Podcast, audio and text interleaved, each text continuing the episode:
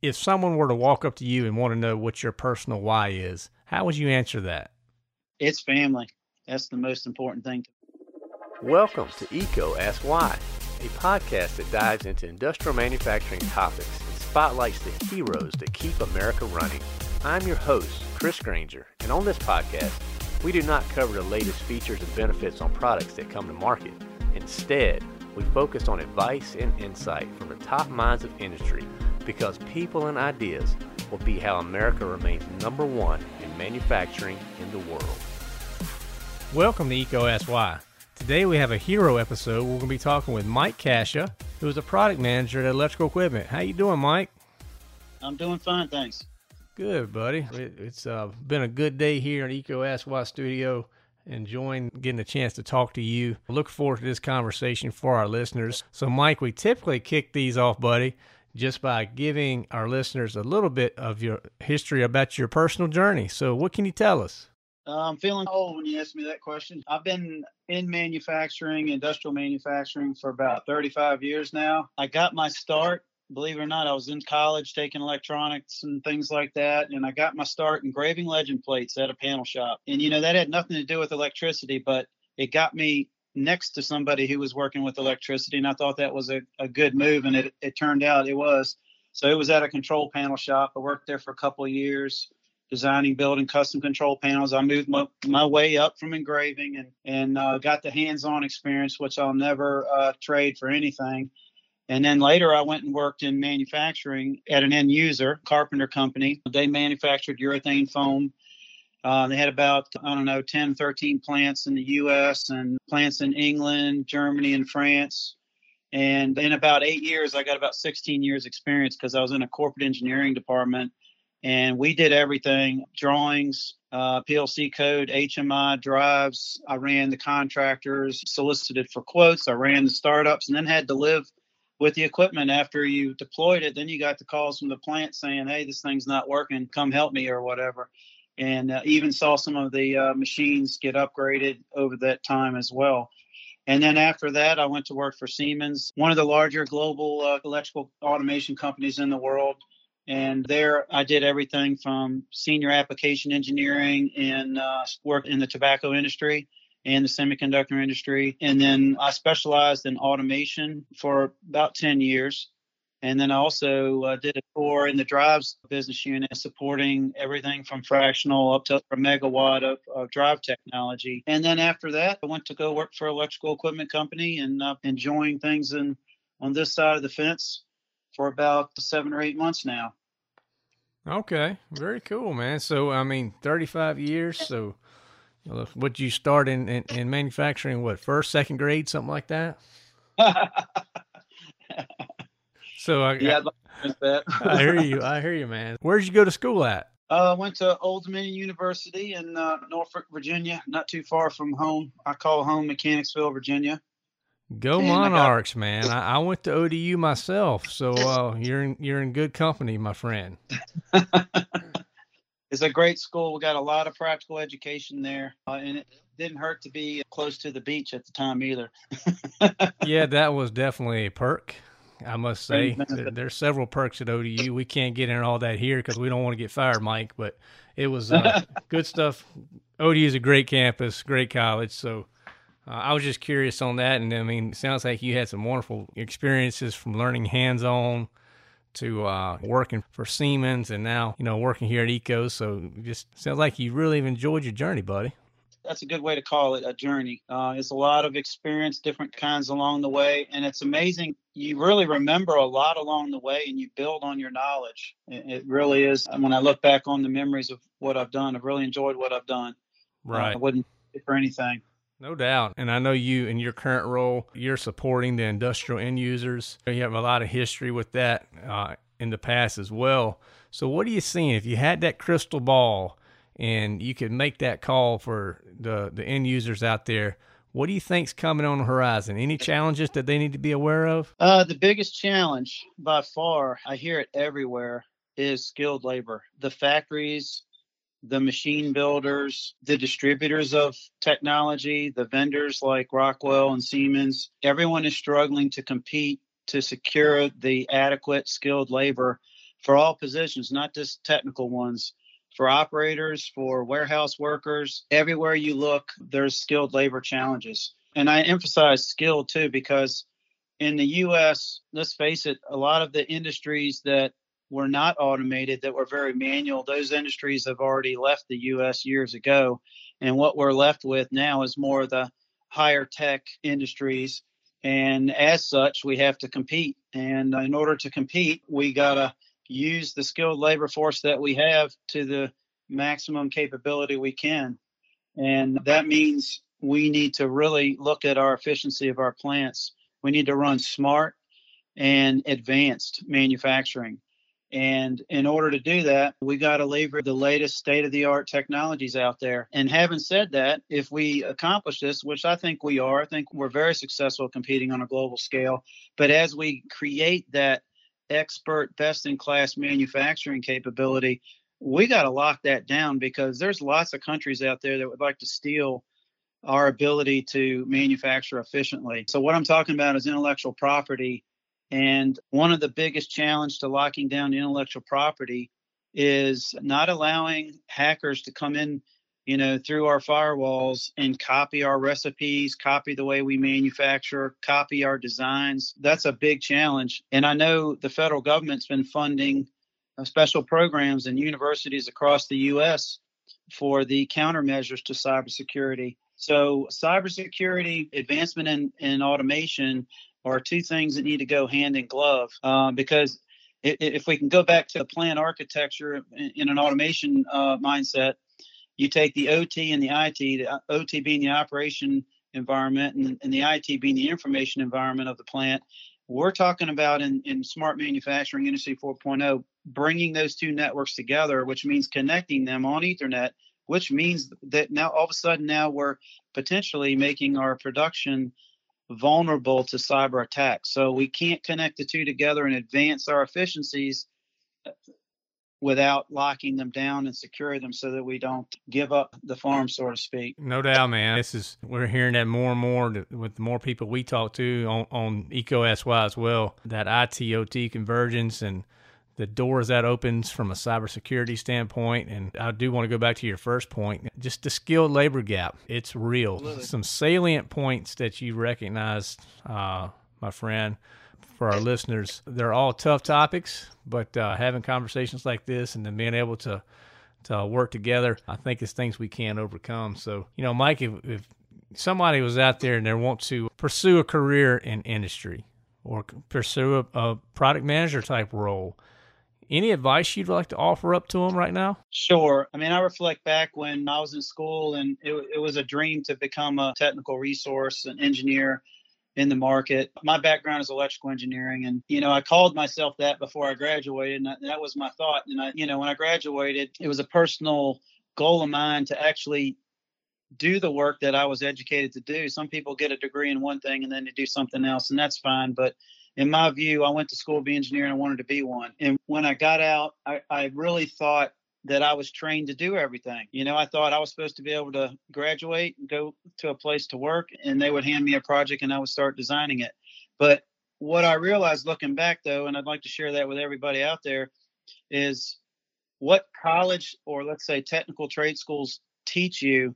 It's not so important the actual content that they're teaching you it's more important that you are learning how to learn. Because let me tell you something in 35 years, I have never stopped learning.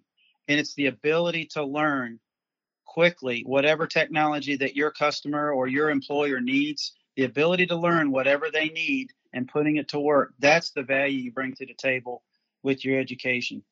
No doubt. You're all over it. When you stop learning, you're done. And you have to have that mentality, man. That's it. That's great stuff. That is great advice, and we stand with you on that one for sure. So, from a learning standpoint, what are some resources that you typically go to or that you use to grow in the past? Well, uh, mentors are really good. I'm a strong believer that surrounding yourself with people that are smarter than you is a really good thing to do because you've heard the analogy that the intelligence might rub off on you. And it's true. You surround yourself with people that really know their stuff and you're going to learn a lot. Some people get intimidated. They want to be the smartest guy in the room or whatever. But when you do that, you're limiting your exposure to learn more. So I really uh, encourage people to try to, you know, surround yourself with people that are best in class or smart in their field and don't limit yourself to one discipline. Everyone has something to teach you along the way, whether they be mechanical, civil, process engineers, or even production people. They all have things to teach you. Just keep your brain and your mind open to what everybody has to teach you along your way. Now you're stealing my thunder, Mike, because I mean, surrounding yourself with people smarter than you. This is the this is on my business card. I think it's kind of what I do, brother. So uh, maybe there's some listeners out there that can appreciate that. But you're right. You one thing, put your ego down, and be okay that somebody may know something that you don't know, and that's okay. There's an opportunity to learn and improve yourself. And you probably have things you can offer them too. You're all over. You don't let the ego, your ego, get in the way, but to just be willing to surround yourself with better, smarter, and just learn and absorb. So, good stuff, man. Now you've mentioned mentors. Any mentors jump out that you'd like to give a uh, shout out or recognition to today? Well, my first mentor was a, a gentleman by the name of uh, Buddy Klotz and he owned an electrical control panel shop. You know, I mentioned that I worked there. He saw something in me that I didn't see in myself. He was a big time encourager. He knew me before I graduated from college, and he always just had so much confidence in me and thought that I was really going to be something someday and I was going to get that engineering degree and he always offered me work when I wasn't in school. He always gave me part-time work when during the holidays and during the summers when I had off. And he actually offered me my first job out of college. I guess I was lacking a little confidence when I first started, and he gave me that confidence. And he actually gave me my first project out of uh, college and threw me to the wolves on a very large upgrade of a machine and I was struggling. I'm trying to get the drawings right, trying to do everything perfect. I think that my commissioning startup on the machine was like two weeks long, and I thought I was a complete failure because it didn't, you know, I just didn't throw the power on, check a few things out, and the thing just didn't come up and run perfect. Turns out two weeks was like a crazy short startup time compared to what most people had done in the past. I just didn't have the right expectation of myself and, you know, and what it takes to commission a new machine. so, you know, I look back and Buddy, he really encouraged me the whole time and told me, you're doing a good job and don't worry about it. Just keep plowing forward. And when I didn't know something, he would help me. And I, I hope everyone can find that first mentor for them to help them over the hump. Absolutely. I mean, have you had a chance throughout your career, Mike, to be that mentor to someone at this point? I have, and it there's a lot of young bucks coming in, and as I've gone along the way, I've mentored several people, and it's a real satisfying thing. And and I share all the the things we're talking about right now. That's what I share with them as well. As long as you have a good work ethic, you show up for time on work, and you do due diligence, you study things, you're alert. When you're taking training class, ask questions. Don't sit there and be afraid to ask questions, even if they're stupid ones. There's no stupid question. If you don't know the answer, it's you need to ask the question. What's stupid is not asking the question. So, just like I said, just keep learning and take every opportunity to the maximum. No doubt. And I mean, thank you for taking the time to pour into others. It's so important as we grow and as a community, particularly within manufacturing and engineering, to support each other and help lift each other up. And so, anytime that I hear about people offering mentorship, it's just it's great things to talk about. It may spark someone's mind right now if they're listening to the podcast. Uh, you know what? I need to be more intentional about mentoring others because a lot of it just comes down to being intentional. Just make it a priority. So, you know, hats off to you for doing that, man. That's that's great stuff. I think it's really fun to teach others.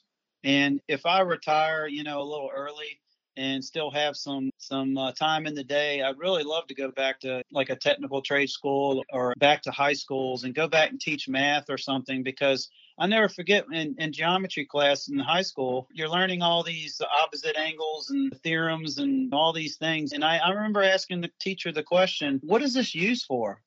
And the teacher didn't know the answer at all and it was so discouraging at the time. I just kept plowing through in math because I was good at it. I, I had no idea I was going to become an engineer. But if I could go back in time and be that teacher, so that when they ask the question, eh, why do I need to know the equation of a line, and I could easily explain to them when I was in the chemical industry, we used the equation of a line to come up with the flow chart for a positive displacement pump.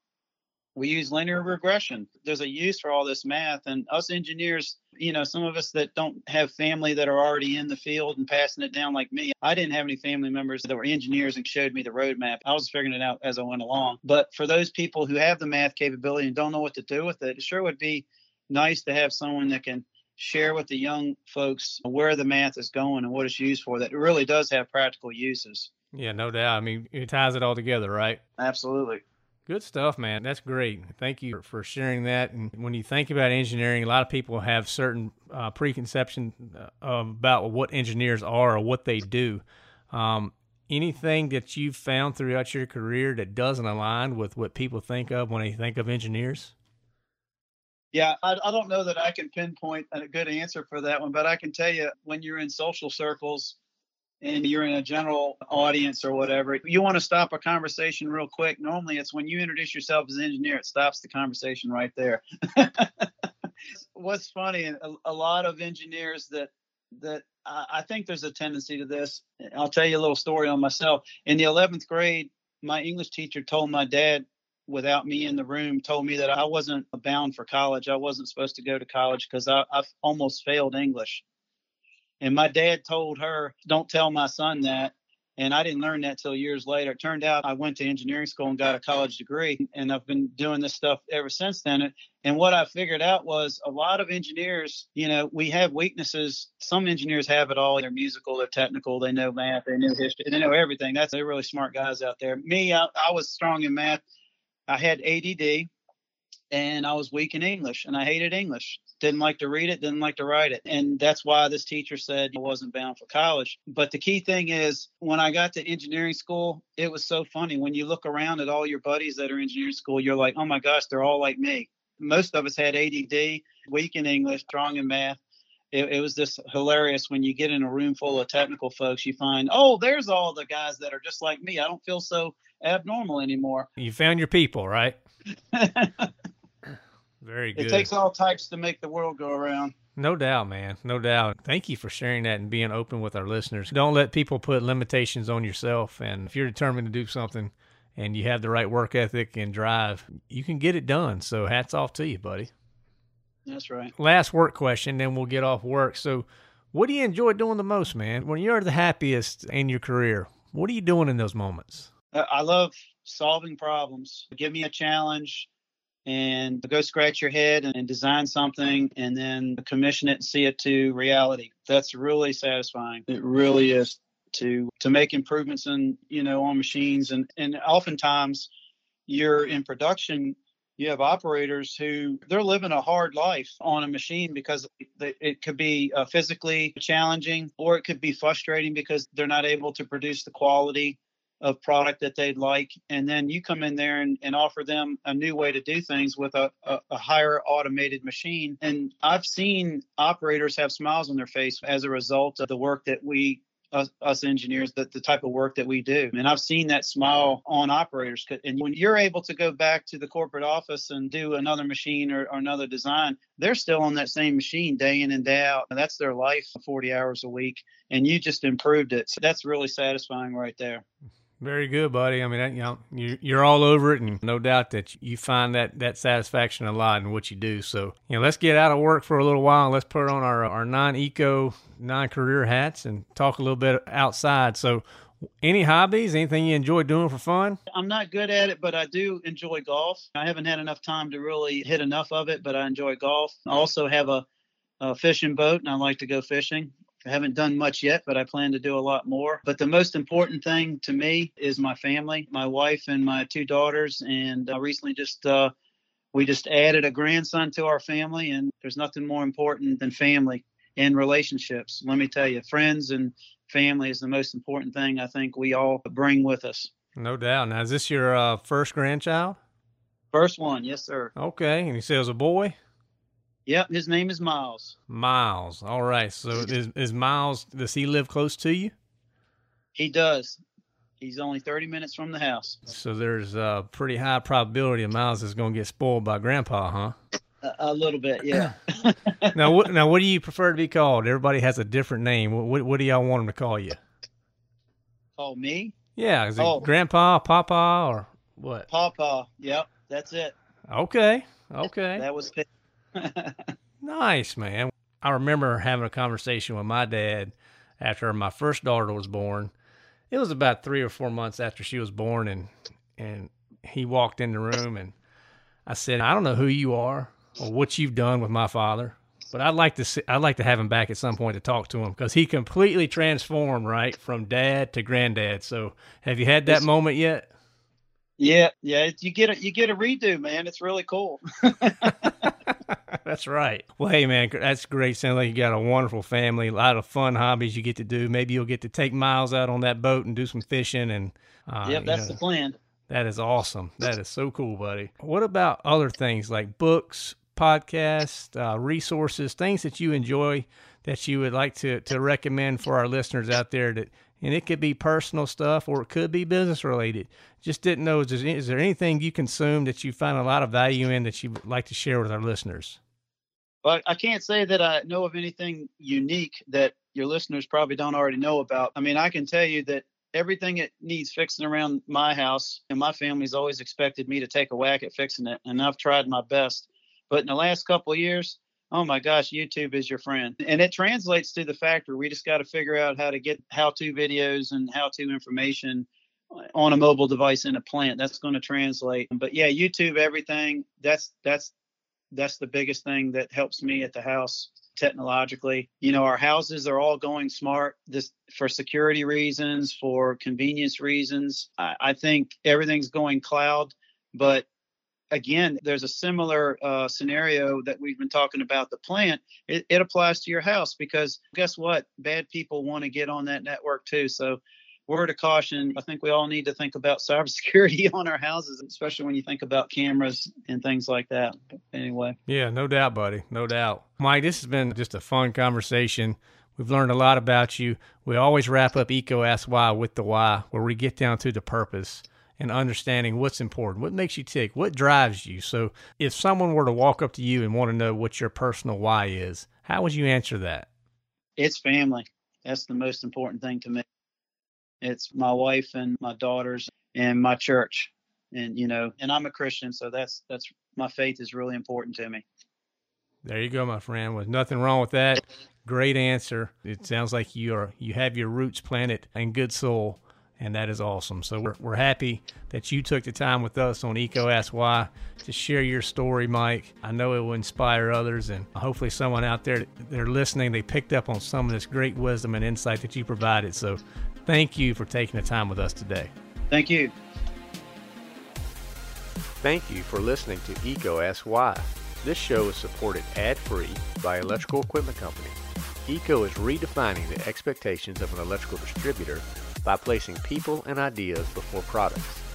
Please subscribe and share with your colleagues and friends. Also leave comments, feedback, and any new topics that you would like to hear. To learn more or to share your insights, visit eecoaskwhy.com. That's E-E-C-O-A-S-K-S-W-H-Y.com.